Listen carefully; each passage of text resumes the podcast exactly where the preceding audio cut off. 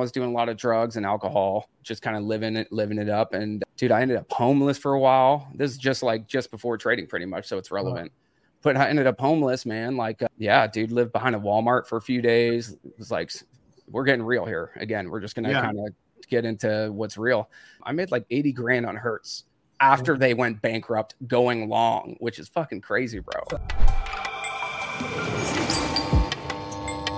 Welcome back to the After Hours podcast, everyone. Today we have a very special guest, Roland Wolf. So, Roland, thank you for coming on the podcast today, man. Oh man, thanks for having me. I've actually listened to the last few of them. Um, I love what you guys are doing over there. I think it's really cool and kind of uh, getting different points of views from different traders. So when Alex asked me to come on, I jumped at the opportunity, and um, I always jump at the opportunity of talking to short sellers in particular, bro. It's funny because there's this whole like beef or whatever online, like FinTwit, but FinTwit's a bunch of fucking idiots.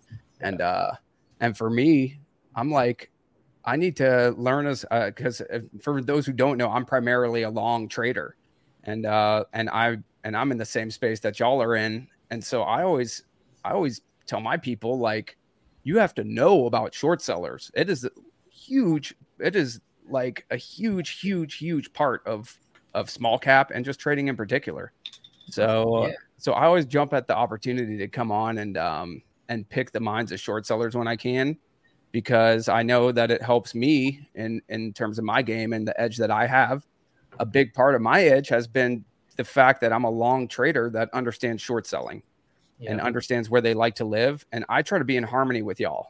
To be to be honest, I'm not um I never saw it as me versus you guys. I saw it as like most of the traders that I've respected over time have been really, really good short sellers. And because of that, kind of everything I've done as a long has been has been built upon trying to get as far away from the short sellers as I can, and then making sure that when they are selling, I'm selling. You know, for the, for the most part, at least the traders that I respect. Um, and then of course being there for squeezes as well to me has always just been a bonus you know? A lot exactly. of people are always looking for a short squeeze and how do you find the short squeeze? I'm not always necessarily looking for that man. I'm just looking to be in harmony with everything and if i am when y'all are being squeezed hopefully i have a few shares left. That's the way i've always looked at it so. Yeah, yeah. that's that's kind of i think what's given me a little bit of longevity in terms of what we do. There's not many longs in our space who are able to to play the game you know? Yeah. Yeah, and that's a very good point. That's why I actually want to have you on as well because I want to learn more about the long perspective. It's because you know understanding both sides of the trade could almost give you a bigger edge on the trade as well. So I, it's actually very interesting because most people don't know. This is actually the first time we're talking together, like ever, uh, in video chat or whatever. Yep. So I kind of wanted to get to know you a little bit more, bro. So how'd you get started trading? What is your trading history like? Man, I you know, I you and me actually are kind of similar, similar uh, time frames. I think in terms of in terms of, in terms of our career and whatnot. Um, I started in 2016. Uh, the whole idea was I had a son and I had a daughter on the way, so I just wanted to supplement my income. Man, I didn't know I didn't know what where it was going to take me or anything, but for me it was just I had a small amount of money. I put it into Barrick Gold. I Googled cheap stocks because I intuitively knew early on without capital, mm-hmm. um, trading big cap stocks and stuff like that wouldn't get me very far. Uh, so I googled cheap stocks. I put half of I think 800 bucks that I had into Barrick Gold and the other half into Bank of America. And the Barrick Gold doubled, bro. Like, uh, but it took about eight months. So by that time, I had a daughter on the way, and I'm thinking to myself, yeah, how are we gonna go ahead and supplement my income um, going forward? So that led me kind of down the rabbit hole. I saw my money double in Barrick Gold over the span of a while and then I just Googled, man, and got on YouTube, and it took me down this rabbit hole that got us to where we are today. Um, are so, you still holding that Barrick Gold position? No, bro. No, I, think I think they changed their ticker name to Gold now. I think it is Gold. Oh, okay. But um, I don't even know where it is, bro. You know, it's just one of those. It was one of those kind of cool things that opened my eyes. Like, whoa, this money doubled. I did nothing with it. I didn't even look at it. You know. I didn't realize there was this whole side of the game, which I fell in love with basically immediately, dude, because um, I joined an alert service. You know, that was the first deal. Uh, Tim Sykes came up. Dude, Sykes popped up for me back in 16 when I started Googling. And um, and in my head, I was like, okay, well, we can copy these trades and pad our account while we learn what we, you know, learn how to trade. So You know, I it's- go ahead. it's a little wild that that you mentioned that, but in 2016 was the exact same time that I found Sykes as well, and was in the same space as you for the same reasons. I had son that was a that was being born and born, and then daughter comes along, and I'm like, dude, I gotta I gotta change something. And man, yeah, it's pretty inspiring to hear that. Dude it's uh so that's that's how it started navb and i and i feel you bro there's a lot of dads out there um we kind of come from a different perspective i feel like uh than some of the young cats and we can get into this later and stuff like that but but i always like chatting with with dads too and and people that are kind of come from the same situation as me So But, uh, through before you were trading. What'd you what did you do? Yeah, dude. Um, so I played soccer, man, my whole life. Like growing up, that was my that was my deal. Um, I was a high level soccer player. I had a full ride scholarship to uh, Boston University, and all was well, dude. Um, I wanted to play professionally. I got to do so for a very small period of time, but I went down to South America after college. I didn't finish college halfway through. I left. I always knew college wasn't for me. School really wasn't for me um, something kind of a competitive environment is what I needed. But uh, South America and then Croatia ultimately in my early 20s, where I ended up getting hurt. And that was it, dude. That was kind of the, um, that kind of led me into my mid 20s, which was dark as shit, man. Like, without soccer, I, I didn't know at the time, man, but, and I've worked through of it, obviously by now. But without soccer, I was left with this huge void. You know, you work your whole life towards a goal, and that's fucking gone, dude, like that. And and so I was just left with a big old void. And I partied for the first time in my life. You know, I was doing a lot of drugs and alcohol, um, just kind of living it, living it up. And um, dude, I ended up homeless for a while. This is just like just before trading, pretty much, so it's relevant. But I ended up homeless, man. Like, um, yeah, dude, lived behind a Walmart for a few days. It was like, we're getting real here again. We're just gonna Yeah. kind of get into what's real, and um, and then I ended up getting sober, dude, going to rehab because I got hooked on pain pills after soccer, man, with my ankle. Damn, that's crazy. Real, real bad, dude. Opiates happened to my brother too. He was also a high level player. How old were you when this was opiates. happening? This would have been I was 24 years old, bro. So 24. Um, How are you supplementing income at that point? I was mean, working nine to five. Homeless, there's not a lot of income, but My- I mean, Yep, my dad's a personal injury attorney, and um, and I've worked on and off there my whole life, dude. So like, gotcha. So that was kind. of, I've always had a steady thing, and then after soccer, my whole goal was, especially, and this is before I had kids, but my goal was then maybe just go to law school, take over the family firm, kind of live that life and stuff like that. And dude, honestly, it just school wasn't for me, bro. I don't know how else to say it. Like I just couldn't sit. I couldn't even imagine. Even now, the whole time I was dragging my feet, dude. You know. But So I was working the nine to five. It was uh making like a eight hundred to a thousand pre tax per week, which is fine, bro. You know, it's like a decent living for especially for a twenty year old with nothing but uh parties and whatever. So This would be Um, 2012, 2011, uh, basically. 20 yeah, 2010, 2011, 2012. yeah. Uh so yeah, pain pills, dude, and then that took me to street drugs and stuff like that. And um, I was homeless for a while, panhandling, like dude, crazy shit, bro. Like I, I wasn't raised like that, so I ended up in this position. Um, and then I got clean. I lived in a sober, uh, sober living for a year, helping other dudes What stay made you sober. that transition? Because that's I think that's a very important transition that I don't want to skip through because Yeah, you went from pain pillars, pain pills, drugs, and then what was that trigger that was like, you know what? Like, Yeah. it's time. It wasn't even me, dude. It wasn't even me. If it was just me, I don't even know. It was my dude. When you're stuck in like drug addiction and spots like that in life, whatever it is, you feel alone. You feel like no one's there to to get your back, help you out, and no one cares about you. And because all that really matters, your your vision is so narrow, is this drug that you need Yeah. just to be good. Uh, so you don't get really sick, bro. Like really, really, really sick, and just hate life and want to kill yourself. That's pretty much what happens. Um, but the moment was that my mom found me with my big brother, my big big brother, my oldest brother. He's a he's a beast, dude. I wouldn't mess with him. So I so there was no like running away. There was nothing, dude. It was just my mom's and my my big brother. Um, and I just remember feeling relieved, dude. Like that, I dude, my mom looked like an angel when she came in. You know what I mean? I was like, this is thank God. I just got chills thinking about this moment. Um, yeah, dude. And she they took me to a to a uh, detox. Spent a week there. Got got all the shit out of my system. And then for a year, I lived in a sober sober living community, bro. And I didn't think I'd be there long. You know, as soon as the time was up for me to go, I figured that's it. I'm going to bounce, uh, which was after three months. I stayed there for the next seven, uh, eight months, dude, because because it was safe and I, was, I had an opportunity to help people. You know what I mean? And um, and now looking back, you know, some of the best people I know came from that place because you have to, in order to kick that shit for good, you have to change as a person. You have to like get into your psyche. You have to make amends to all the people who fucked you over in the past that you think, you know, whatever. Those are the oh, things, you, dude, those are the things that really Yeah. fuck Yeah. you up. So, so it was, it's one of, it's one of those things that uh, I, I had a girlfriend before that. She's now my wife. She left me because of all the shit. You know, we got four kids now. So I, I got sober.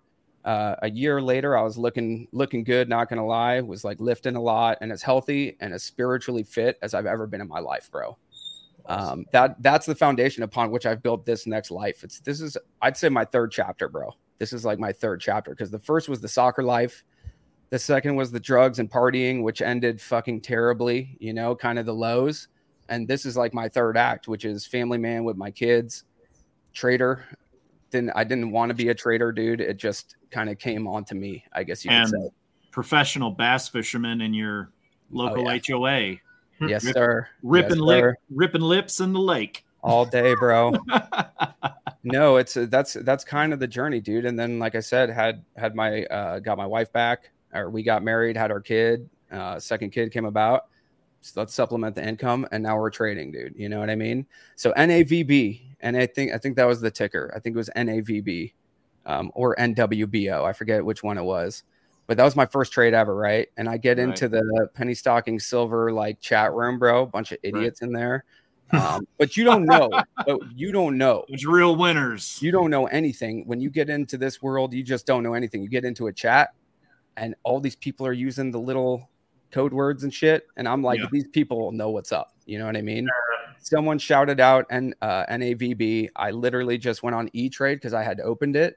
I didn't have charts. I didn't have e-trade pro even i was on etrade.com bro and i bought it and then i was just clicking refresh over and over again the price kept going up. I was up 30%. I went in the chat. I'm like, hey guys, I'm up 30%. It's my first trade ever. They're like, sell it, sell it. I sold it 30%, bro. 10 minutes.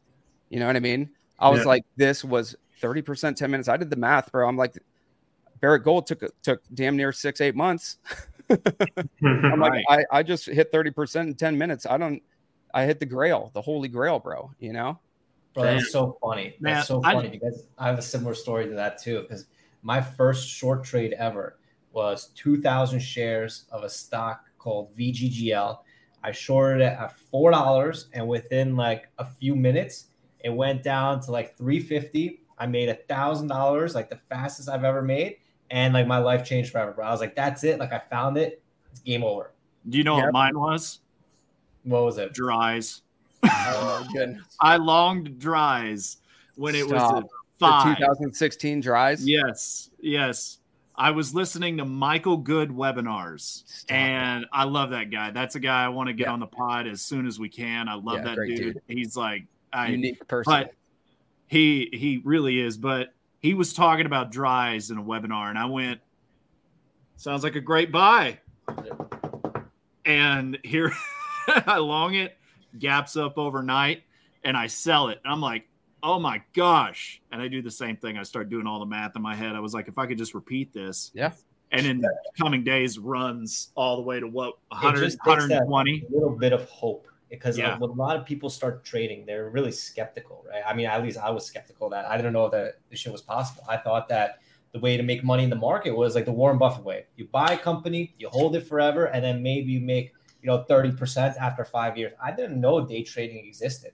So I think once people try it and they have that one trade that whether it be luck or not goes really well, they're hooked on it forever. Yeah, and uh, that's the same thing with me actually. Mine was a short trade. I primarily do a lot of like longing and like swing trading now too. But uh, mine was actually a short trade when I first started um, because I started a bit later than all of you guys. I started close to like 2018, kind of 2019, and mine was just like kind of just this random short that went down, and I was like, "Fuck, this is it." Um, but as we're kind of talking about trading, um, uh, we had Jack Kellogg on the podcast, and he was oh, talking man. about you too, and he was saying that you were kind of an inspiration, and you've been an inspiration to me too as well. Um, and uh, yeah, we were just kind of talking, and he mentioned kind of like uh, the bankruptcy plays um, that he kind of learned from you, and I thought that's like that's would be kind of like a really interesting kind of like segue into trading, because uh, yeah, bankruptcy plays have certainly been hot. Um, so yeah, maybe you could kind of talk about like some setups that you like, and like maybe briefly talk about kind of like the bankruptcy type trades and stuff like that.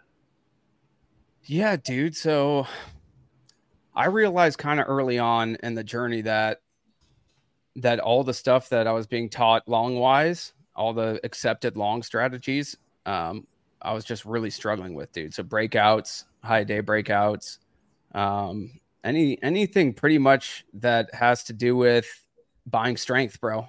Um, I realized kind of early on we're not providing the best opportunities. Like every time I buy, you get stopped out, you see it go.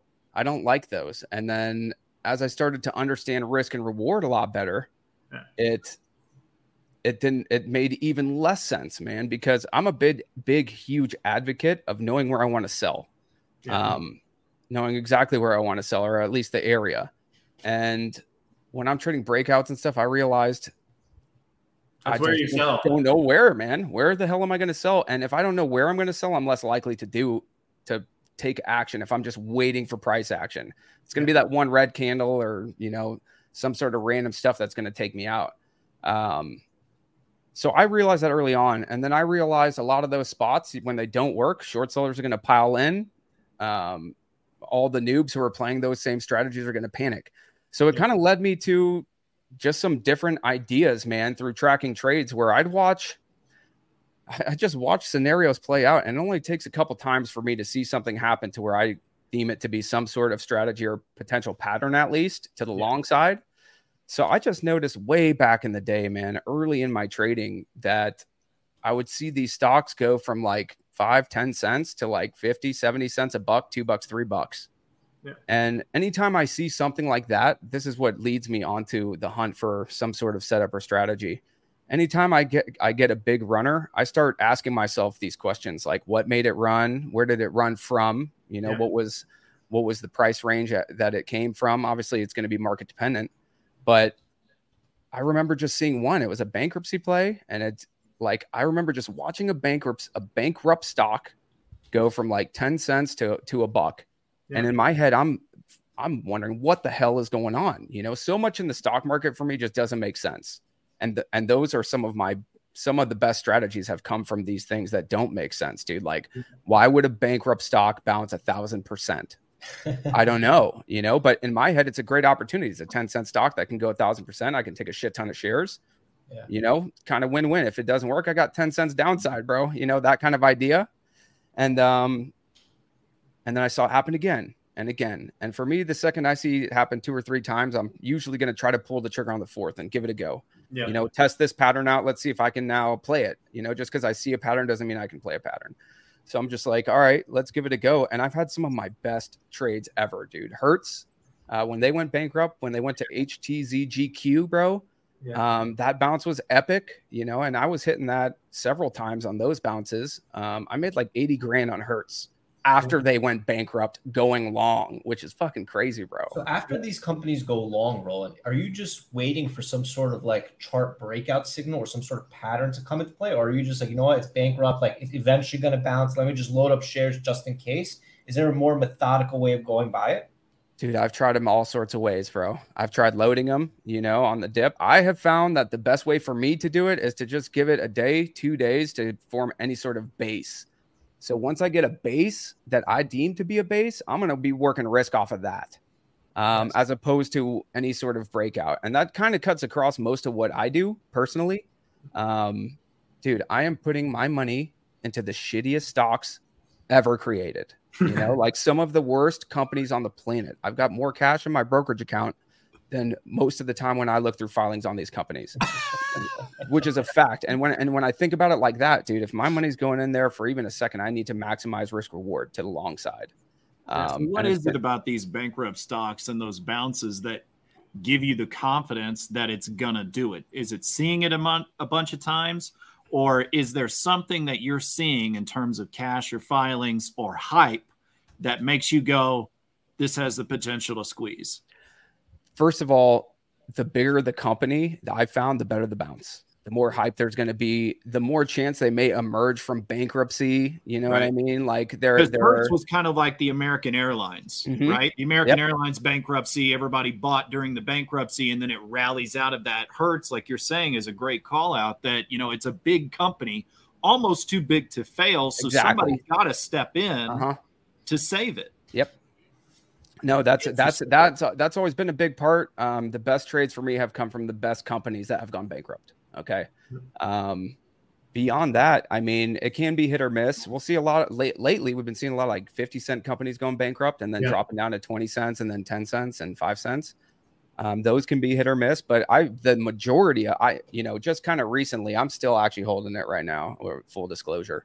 Um, but, but, uh, V-Ray went bankrupt. V-Ray, they're now V-Ray Q. I was buying it at six cents, seven cents. Um, and I still have it. It's like one cent. It's the it's uh lame, you know. So it's not always going to bounce when they. And my mistake was just not taking it off before they got delisted, man. Um, so I'm down like five grand on that. It's not the biggest deal at the end of the day. It's a small bag I'm about to get rid of. Um, that's the danger when they don't work. Show stopping go, earnings coming. They're going to go to zero, bro. Oh, they have earnings coming. I'll probably hold till then, then, and then we'll August 14th, according to Thinkorswim. I have only no got one penny left, true. bro. We're good to go. only one penny left. But Dude, it can only go to zero. It's not oil futures. Exactly. So. but but here, but this is but this is an example of worst case scenario for me. You know, sure. like um and risk, high reward. Yeah, it's it's just one of the like I got a penny left. I can cut it whenever, maybe end of the year for tax purposes or something. Yeah. Um, can we maybe? But, but, like if you go to um Tell for example, Tell or Yell, uh, Tell oh, it's Yell. It's it Yell. was up and it was uh, Yell uh, Y E L L. You know, yeah. this thing they announced that they're gonna they hadn't announced their bankruptcy yet, but they announced they were going to be, and for whatever reason, they went from fifty cents to five bucks, bro. You know what I mean? And that's right. not whatever reason. I mean, definitely um, there'll be short sellers stepping in. You know, it's a BK company that's up like 500, 600, 700% in a few days. And, mm-hmm. um, oh, yeah, I was shorting it, bro. I was shorting yeah, Of course, dude. Why wouldn't you? I mean, and, and and that's why sometimes we're going to see stuff like this on stocks that don't make sense. And because of that, I don't try to look too much into if it makes that much sense to me or not. I kind of dumb yeah. it down, man. Yeah. If I see something, it just becomes a setup. And this setup I just call the BK bounce. You know what I mean? Um, and over the years, dude, it went away in 2020, 21, 22 because of the stock market, bro. Like that crazy ass bull market, dude, we were running out of stocks that were sub one and sub two and yeah. there were hardly any BKs. There were a fuck ton of IPOs, but hardly any BKs. And then 2022's market crushed everything, and it's just like BK, BK, BK, and we're still seeing remnants of that today, bro. BKs every day. Um, another great example of literally my favorite strategy I've ever had, and I still play it now. It's just it's just been super bastardized and um, adultery. I don't know. It's not. It's not not the same. Everyone knows and everyone plays it. But reverse split pumps, dude. Yeah, they're done. Back in the day, they used to yeah. split, fade to a buck, and then pump them because they got to hold a dollar for compliance. Yep. And yep. that was my favorite. Oh, I you know I and I actually sold that strategy in a guide. And then someone took that and put it on YouTube and all this other yeah. shit. And now it's just like people load the splits, and I don't know what the fuck they're gonna do anymore. Uh, yeah. The edge is gone, in other words, for me with that scenario for the most part. But dude, back in the day, you know, and this is just an example so people understand like I'm not trading breakouts and shit. You know what I mean? Like I'm not trading what everyone trades. It's probably why I have success, but I'm trying to find trying to find scenarios that are predictable for me within small cap because small cap's kind of predictable, bro. You know, they're scam companies. Um, and if they're not scam companies, they're like one drug biotechs that need cash to survive, right? Mm. So they're they're just pumping dumping themselves all day, every day. Um, so that for me, combined with the short sellers, um, combined with the fact that everyone teaching long stuff doesn't know what the fuck they're doing, and they teach stuff that's just kind of like accepted, and it led me in a totally different direction, dude. Specifically, Tim Grittani, man was the one where I was trying to get as far away from that motherfucker as possible. I'm like, dude, I'm uh, I'm buying into team to into TG's levels. He was like at the time he was just like one of the best short sellers in the world, you know. And I'm thinking to myself, dude, my entries are his entries. That's not good if I'm trying to be long. I got to figure out how to how to get on the right side of that. You know what I mean? Yeah, and you nailed a lot of uh, AI uh, tickers mm. when that sector came. I remember you, momentum, bro bro, you actually killed AI. So um, I wanted to talk about that because I think you had a good trade on SAI, was it? Oh yeah, that was a really good trade. Yeah, that was a was really like good grand. trade. Yeah. And maybe we could just kind of like talk about that one a little bit because I noticed usually I'm always a little bit hesitant to buy on that first kind of day where, um, you know, it's like just some random stock doing like friggin' 500k volume. I'm like, fuck, should I buy it? Should I not? Um, so maybe you could kind of talk about your thought process on that one because it wasn't kind of like a high momentum and like anything with AI in it was just was running. Um, but maybe you could kind of talk about that one too. Yeah, bro, that was a good one this year. Uh, so one of the big things for me is sector momentum. Um, and I know that you guys over there teach the opposite of it, how to short it too, because and, and drives was the first time I, we all probably saw this happen together. It's funny, all of us, like maybe not Harry, but the other three of us definitely watched that shit happen. Me, I fucked it up, man. I, I think Harry was still in elementary school when that happened. Yeah, yeah, there you go. But I, I, still, I, was I was still getting bullied in elementary school. okay. But yeah, dude, uh, that's been a big thing for me over the years has been sector momentum. That's usually when I make my most money because um, I'll because I'll grab a basket of stocks in a sector when it happens, um, and so and they'll go up together. You know, if the leader gaps, they're gonna all gap. You know, so I've found. I found a lot of success in the sympathy plays, which is funny because I know you guys have found a lot of success in the sympathy plays, you know, because when the leader goes, they all go, but when the leader dies, they all die and I and that's kind of what I try to get through to people is like if you understand this phenomenon, all I, all I have to do is beat the rest of these idiots to my positions, bro. I just yep. have to know where to go first, and I don't have to be very first. These things normally hit my scans and stuff now. Certain sectors, I'll know which stocks to go to, but I'm not like pulling stocks out of thin air and throwing stock. Like they'll hit my scan with some volume and stuff like that, mm. which is how I end up finding these stocks in the first place. Mm. But from that point, um, I'm watching the leader, man. I'm playing off the leader too. You know, if the, as long as the leader's strong, I'm good. In this case, it was CXAI was the leader that day. Um, the previous day, I think CXAI ran, and then they did that crazy ass morning gap to like 90 bucks or some shit, whatever yeah, it was. Crazy. You know what crazy. I'm talking about? Yeah, that. So day one, right there, it, that is the day when they went from one buck to ten. Right. That's the day I bought SAI in the ones. Okay. And my, and I didn't even play CXAI at all. Yeah. I didn't play it at all because it ran. I don't make a habit of buying stocks that are up 100, 200% personally. So when they run, my whole thing is find the sympathy play and beat everyone to it. Um, if I can, not everyone, but find the best one. Yeah. In this case, it was SAI. I didn't even find it. Um, I would have, it would have popped on my scan, but um, a buddy of mine, Tanner, found it and yeah, hit me up, like, "Hey, check out SAI." And I and just the way it was just one of those gut trades where I'm like, this is the one I already the chart was kind of setting up at CXA. I was going nuts. Um, and my whole thing is like, I would rather risk and be able to take like 10, 20,000 shares in the ones uh, and eat a four or 5K loss if I have to, and then chase it tomorrow for the gap up. Like, be with everyone trying to get into this thing for the gap up. Um, so a little bit of luck, yes. There's always a little bit of luck, I guess but I just consistently put myself in that next one and I just try to beat everyone to it. So so when the volume comes in, even if the trade doesn't work, I can still make money. And that's kind of been always my goal. Like um, dip buying in the mornings, I try to make sure whatever my first profit target is, I get that real good risk reward to there, if yeah. that makes sense. I'm getting one to three, one to five to like VWAP if it's super way under VWAP or high a day uh, wherever my first target is going to be, my sell target, I'm trying to get good risk reward with that trade as opposed to like the ultimate to keep my perspective really good. Um, yeah. A lot of traders also- struggle with like being early and holding. And still having faith in the setup working. Yeah. Is there a time frame for you that you kind of decide, okay, I was early, it's time to cut it and reassess this? And how do you overcome that? It's something I'm always working on, bro.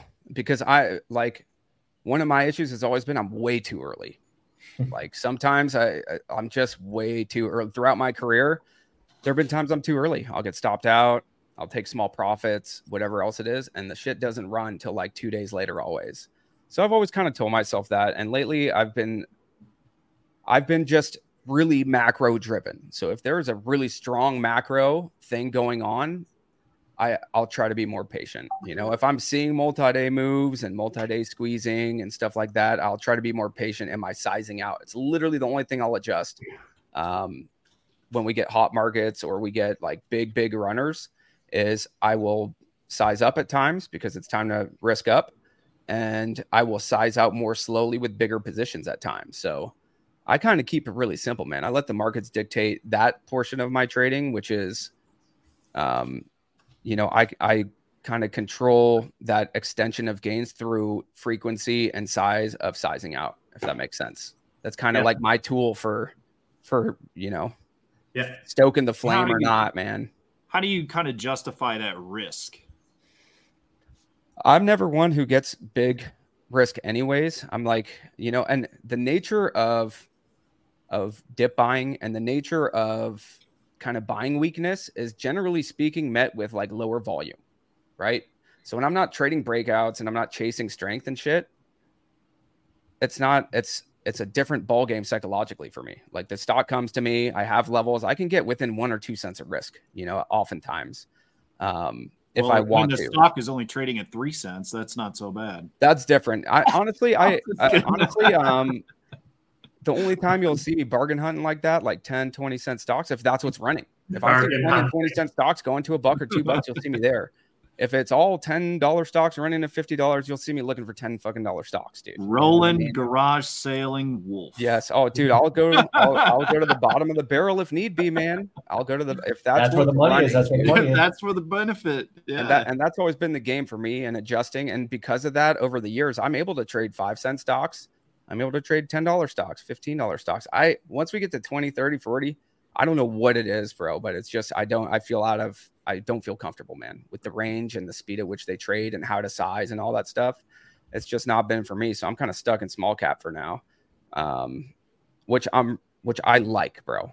I like being in small cap. I know how it works. I know the companies I'm messing with, so I don't get married to them. I know they're just a vehicle, you know, for me to be in and out and go about my day. Um, yeah. You mentioned uh, IPOs. Um, have you used like kind of like IPO bounces as a strategy? Because we've had a lot recently go from like 22 to a dollar. And everyone on Twitter seems to be just constantly tweeting them and tweeting them and tweeting them. Uh, I've taken kind of like one or two, but I was wondering like, how do you feel about those like super rangy, broken down charts that are just you see them go from like a dollar to like 60 cents or like you see them go from two dollars to like a buck and you're like fuck like this should bounce. Like what's your kind of approach on stuff like that? Just don't touch it? I don't touch them dude. I've tried to touch them like i can't i can't even get myself to touch them dude because yeah. i just can't man. They're, they're i don't find edge in it. I don't find that good risk reward where i can load up like 5 10 20000 shares if i want with 5 cents risk and trust that i can do that. They're all super micro low floats at times. Um I have had very little success, dude, with like IPOs, yeah. uh, the SPACs, like the SPAC plays that are that are micro floats, and um, just micro floats in general, bro. I, I struggle to long them. You know, I struggle to long them because spread gets wacky. Um, liquidity is not there for me to take the shares and and um, those remember like the Chinese stocks, the Chinese yeah. run recently. We had mm-hmm. kind of a recent Chinese run. Those two, I struggle with the Chinese stocks. Those were uh, all very thin too. When they trade thin and they're halting and um, yeah, like and, and they're moving ten dollars in a day with you know five hundred thousand in dollar volume or five hundred thousand volume even. I struggle, bro. Straight up. Did you did you get Meagle? Because I saw Jack got Meagle. Uh, no. That, that no, you didn't get that. No, I dude, I struggle with uh yeah, with micro floats, bro, in yeah. general, just because Um, I don't know, just gambly. The price action's not clean. Yeah. Not that it's fucking clean anywhere really in small cap. That clean. Yeah. yeah. I was gonna say, well, something important that you mentioned is the uh, the sympathy plays, and it's so funny because you make money on the way up, and we make money on the way down. So it just really goes to show that uh, with the stocks in play, I mean, so long as you have the right strategy, I mean, you can make money both ways. So I wanted to ask you, do you have like uh, a really memorable trade, whether it be like a big win or a big loss that kind of comes into your mind when you think about trading? Because I feel like we all have that one big win, big loss that kind of just really stuck to us. So I wanted to ask you, do you have something like that? Win, loss, something that just really sticks out to you? Yeah, I got two. I got two tickers that live in my heart. One is AUPH, um, AUPH, bro, biotech, lupus drug. This is before I realized what I was really messing with. You know, I was getting deeper into trading. My skills were improving. I was getting really good at dip buying in the morning. And back in 2017, they had phase two results come out. This is, dude, I used to do, I used to look at biotechs because, you know, you go online, they're like, you need to do your due diligence. I'm like, all right, I'll learn everything about this motherfucker company if I need. So, so, dude, I learned so much about biotechs and, and like phase, like how they work. And, and it's honestly, it helps me as a trader. It does but uh, I happen to know that they were kind of at the that's the that's the chart right there to 11. That's actually um, it was a series of trades that day that week where I was just dip buying every morning, kept trying to go red, and I noticed it kept holding, and I kept just kept dip buying it every morning, dude, and it just like margined out of my ass, bro. Fucking shouldn't have been. But like that was one of those things where I hit a scenario. It was predictable every morning to me for some reason. I saw the turn and I was trading it. Um, and so I hit that for like five, six, seven days in a row and really grew my account early on, like when it, my, when it was smaller. So there was that one. Um, and then if you actually fast forward that to like 2021, I want to say, um, I traded it again, dip buying it in the fours for a swing because I knew phase three results were coming out right there, bro. Yep. I knew phase three results were coming out. Sorry, is that 29? Yeah, right into 2020. Um, and I dip bought it down there in September in the fours. And then I was up 100% going into the results, which was my plan when I was dip buying it. I was like, hopefully it'll run into their phase three results and I'll be up just in case it's bad phase three results and it got to down 50% or whatever. Um, so I was Wow. actually, uh, y'all probably know Huddy. He's my boy Yeah. and we and we were um we were going to Miami to do some boot camp or something like that. And I got off the plane and they had halted positive phase three news. And I was like trying to get my bags and just dishing off the shares, bro. It was so cool. That was an eighty thousand dollar trade. Oh wow. Um, that's still my biggest trade to date was actually that swing. So oh, it's funny, it's not even a day trade. I held that bitch for months for like a month and a half or whatever. And uh, but that was memorable. Biggest loss, bro. Um, also, one of the reasons I don't short that much these days, to be honest, if if not ever, is RBZ is the ticker. RBZ, bro. Just a that. random day, random ticker. I was shorting heavily this month, bro. The most I've ever shorted in my career, to the point where I'm like, fuck longing. Like I was batting 95% that month or something, and I think I was up 80 grand on shorts. Um, you remember what it was? this would have been 2019 or 2020. Yeah. This stock went crazy, didn't it? It was like Dude, I, I this forget, is dude, it just it, it went nuts, bro. It went nuts. I don't know if we can zoom find out, it. Joe. I think uh Yeah, Yeah, it's probably this day right here. It was Yeah. like back in the yeah back yeah, there. like you think it 2019. It was one of those, bro, that like Yeah. literally I showed up. I, I was slamming everything all month, just like highs and just crushing the shorts. And um and funny thing about me, man, when I'm along, I'm very chill. I'm very uh calculated with risk reward. I'm very all about like mitigating risk. And when I start short selling it, I switch, bro, into this mean motherfucker. It's not even, I'm not even kidding you. I, I get aggressive. And this is dude this is one of the reasons that i don't short because i do know myself and i know when i flip over the script i'll be dude i will be aggressively short selling my favorite long setups dude it's fucked i get really fucked is what happens dude so i do plan on getting back into the short selling realm just uh, with uh, not until i have a s- extremely concrete plan i'm going to put 30k in an account and go at it you know like and try my best to not blow that account up and tr- and maybe i'll join you guys for a little bit and see what y'all are doing over there but but I do plan on on getting into some short selling. That trade, dude, was like I showed up super late to the markets. I was like, I don't know, an hour late, it had already spiked and dropped like five bucks, and it was just popping back to VWAP or something, something of that nature, bro. And I took like 200 shares, man, and just willy nilly, like, oh, I'll make a grand if it drops back down to lows, which it should. Of and instead RBZ? of, inst- yeah, RBZ, instead of like Oh, popped yeah. and halted on me, and I was like, fuck, dude, you know, like to high day. And then I added, I just doubled it, and then another high day, I doubled it, and then I'm playing that game, dude. Next thing I know, I had like 2,000 shares. I was down 10 bucks a share. You know, I'm like, oh, what the fuck, dude? Like, wh- this isn't supposed to happen. And it had never happened to me, man. So uh, it was just one of those things, dude. It seemed like a walk in the park. You know, like I got a chihuahua on a leash or something. I'm going to go walk her. And then I turn around and turn back around, and it's a dragon, bro. You know, double, double, double. Uh, I ended up with uh, keeping those shares, uh, another 10, 10 bucks a share or some shit, you know, and then cutting it. Dude, I would have been down a hundred something, and I was thinking about doubling, you know, where I cut, bro.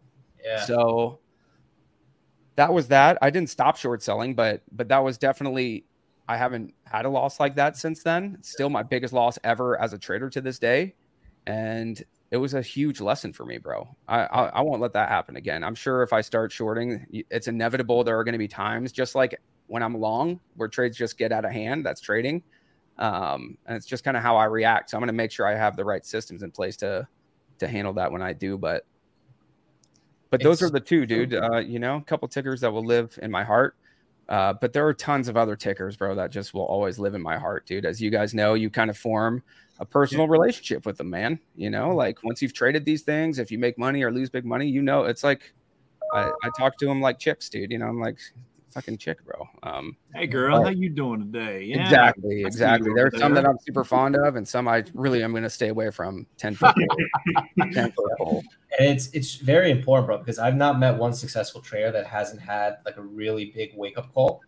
And oftentimes, to get to that next level, you need to be able to lose to learn what never to do again, right? So I think that's something really important that people need to understand is like, you know, you should not look forward to those days. But I forget someone who said it. They said that you already had the loss and you already paid for it. And if you do not learn from that, then it was just wasted. So if you have that type of loss, there's two types of people. There's a person that says, "Oh fuck it, like whatever, like it was the stock's fault, like I didn't do anything," and the other person that says, "Wait a second, like I can learn from this."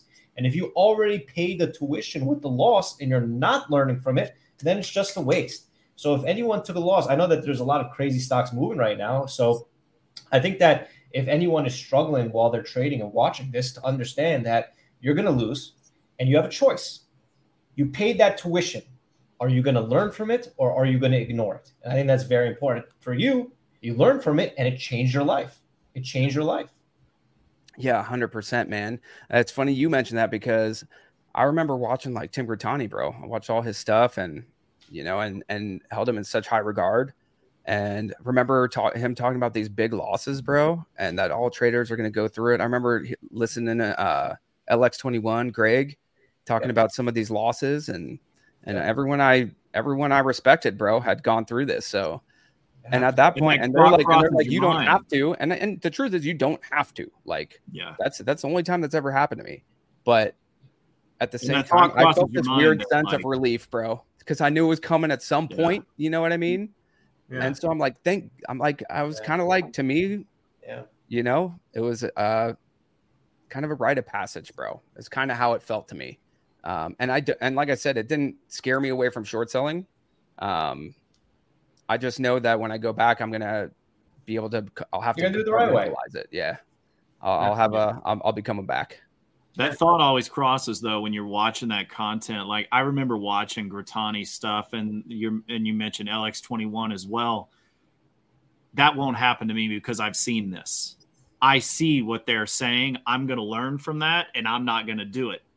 But then, lo and behold, we all do it. Every single one of us fall victim to that same trap that they all do. Yeah. We all do it. And dude, talking to traders over the years, man, it's always it's one of two things. It's either they have their biggest trade coming up, you know, which and you're going to risk up, man. That, that's that's what happens when it's A plus plus, good markets, everything lines up. That's also going to be probably your most dangerous trade as well. You know, when you have that kind of conviction. So that's what I always hear. It's either too much conviction and the trade doesn't work, and now they're in a weird spot mentally, or it's like me, where it's just like willy nilly, walk in the park, not expecting anything, but not prepared either. You know what I mean? And not having a plan. I had zero trading plan, bro, except for like throw some shares at it. And when it goes back to low a day cover, because it's going to go there kind of thing. I didn't have a plan for what happened if it didn't. You know, I didn't have a plan for halt up, five buck halt up, and then gap up. You know, I had zero plan. And at that point, I'm like, well, fuck it. I only got 200 shares, double down. And then fuck yeah. it, only got 800 shares, double down. But then you're down 10, 20 bucks a share on one of these crazy rippers, you know? So it happens. Yep, it happens, it happens bro. I have a question, Roland. I know Joe mentioned that you like fishing, but I want to ask, what's your morning process like? What's your morning routine like? Do you trade all day? Do you trade a couple days a week? Do you trade in the morning, then go fishing in the afternoon? Could you walk us through like what a normal day in your life is like? Yeah, these days, man. Well, I got four kids, so it's usually wake up, breakfast for them. I, I run in and throw my scan up first, dude. I like get in before my kids are up, throw my stuff up just to get bearings, wake my kids up, breakfast. Um, my wife will get him to school or they'll get on the bus and get to school. And that's just trading, dude. I try to trade the first hour and a half of the day. That's where I'm at. That's where I like to trade. That being said, my hours change drastically, man. Like to the long side, I'm always adapting. So, and that goes for time of day too. So there are times, man, where where that first 30 minutes for me is going to be where the best moves are going to be to the long side. Um, and where I can get the best risk reward. But like, you know, a couple weeks ago, the best moves, and even now we're seeing these fucking crazy midday moves again. Um, where for me as a long, it kind of pays to be around going into into noon Eastern. You know what I mean? Um, so so it changes. It varies. I try to I try to work when I need to work. You know what I mean? I try to I try to be behind my desk trading when it pays for me to be here. And if not, I try to either teach. I've been doing a lot of just one-on-one teaching and just like mentoring people and working with people lately.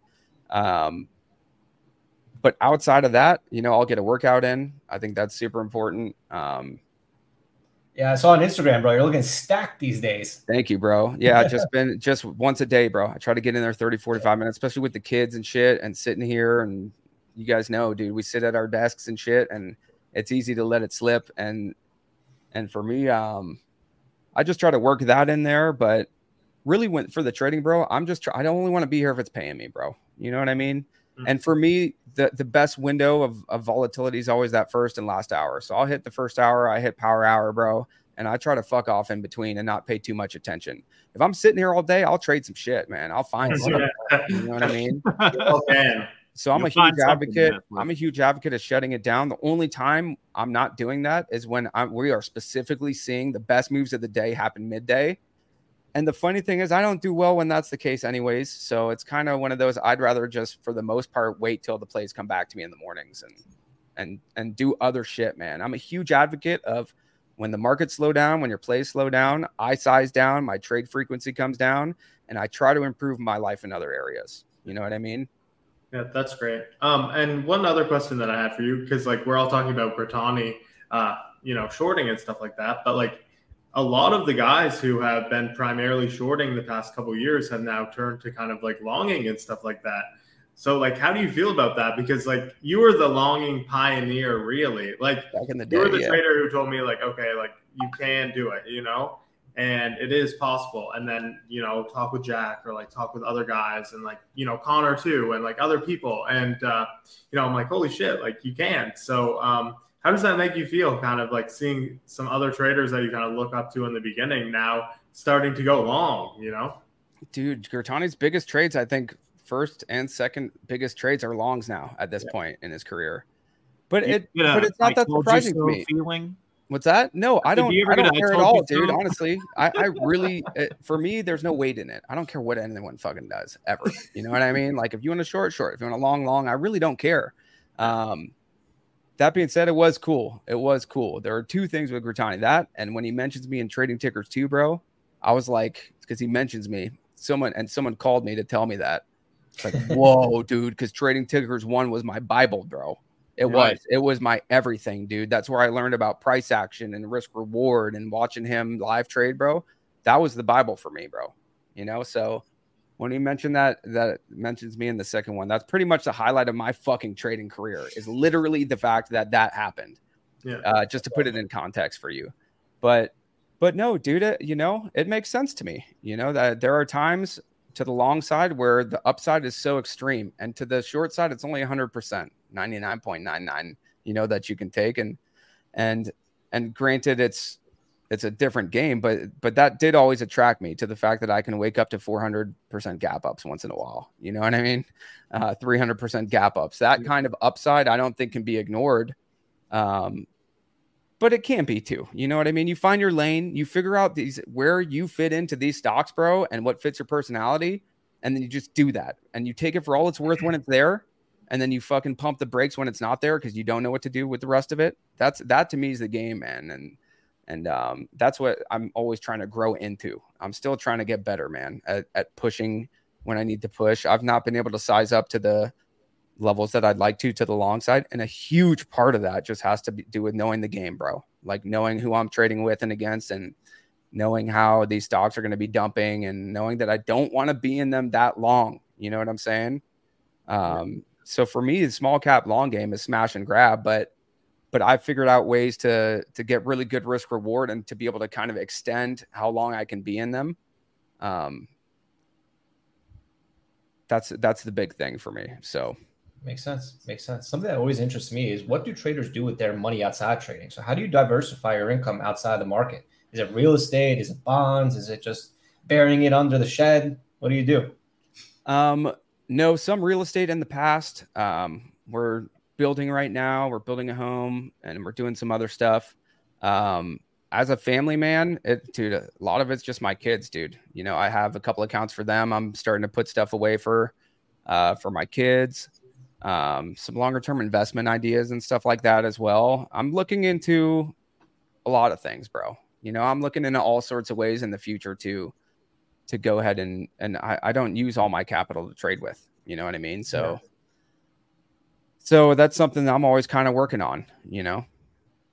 Cool. I, I, but I'm not the kind of guy that has uh, too many investments or too many things going on. Yeah, I don't really buy. bro. You stay in your. I don't really buy much. Um, and and for me the game the whole game is like i could i could go any minute you know? So i gotta any day with four kids bro you know i gotta make sure that um i'm saving can't be spending too much investing and and i'm still right now figuring out the best the best means of using that kind of additional cash you know?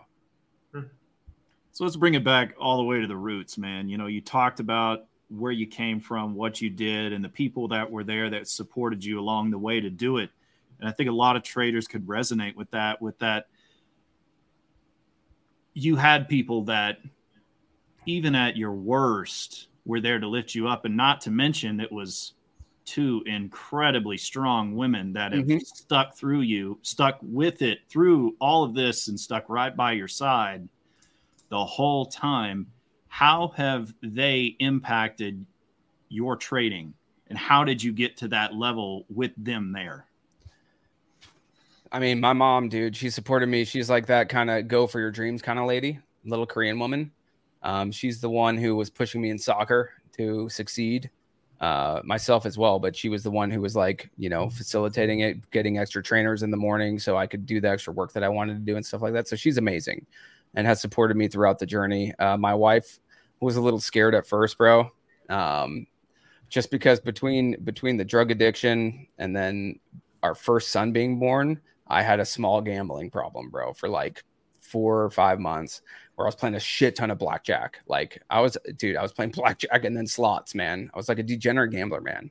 Um, it's my, I have a very addictive personality, if you can't tell. And and anything I get into, man, I and it gets my wheels going, I'm gonna be. So I learned to count cards. You know, I was doing that whole deal uh, showing up pretending like I didn't know who the dealer was and how to count, you know, look over here, but I'm counting all the shit, dude. I, I enjoyed that, you know. Um, but uh, sorry, one second. Freaking wife, bro. No worries, bro. Speaking of the devil. Okay. Um, anyways, but so she was a little skeptical, okay. But I explained to her what what I knew to be true, okay, which is that gambling's just it is way different than trading. There are there's such a fine line between the two though. You know, I can I still today can gamble and trade same day. You know what I mean? And I tell my students this like, are you gambling or are you trading? Um, but there but one of the main differences for me was the fact that I can find higher probability setups and then even with within those setups when trades don't work, I am in control of how much I lose. That is the main difference to me between the gambling in the casino and gambling in the markets is that I'm not putting down 20 to lose or win 20 or win 30. I'm putting down 20 to potentially win 100 and I can cut if I'm down 5. I can cut if I'm down $3. I can risk $1, you know what I mean? That control to me is was the main differentiating factor. I'm like, holy shit, I can cut it whenever I, I can lose two dollars when I will lose, and I can win ten dollars when I win. That that made sense to me so much um, that it, I didn't scare myself away from trading. Man, I understood the power of that, and even to the I didn't understand anything at that time about trading, but from a mathematical standpoint and and the fact that I get to control that, the problem is is that no one controls it you know what I mean? Like when you start trading, you just don't know how or where or when or what. Yeah. Um, so that became I didn't realize that was going to be the game of figuring out how do I how do I cut that while still having upside over and over and over again, um, which is still the game I play today, every day, all day. You know. Yeah. So what? What were their Anyways, reactions? My, my wife, my wife was as uh, once I started making money, dude. She was cool. That's what I was about to ask. Is what has been those reactions of you know those were the two people that saw you at your lowest and now that you're at your highest what has their reactions been still supportive man i don't um i don't talk to my wife too much about trading i'm about to start teaching her actually uh sure that'll go terribly. I figure who knows, man. If she They'll can ball out, I'll other. quit, bro. I'll take the kids to school. I'll go golfing. I'll go fishing, bro. We're good to go. turn her into a beast. No, she um super supportive, bro. Um, you know, there's I couldn't ask for better. I just couldn't. And I'm I am gonna teach her in case something happens to me. Maybe she has the skill too, dude. You know what right. I mean? And it'd be a good thing for her to know anyways. So you'll probably be seeing some of her and uh that's cool. You know, well, I don't I say why not. Say Let's just not. get her on the pod and then we can get the other half of the story. Exactly. Yeah, you don't want that half, bro. I'm trying to give you it as real as possible. We don't need her half.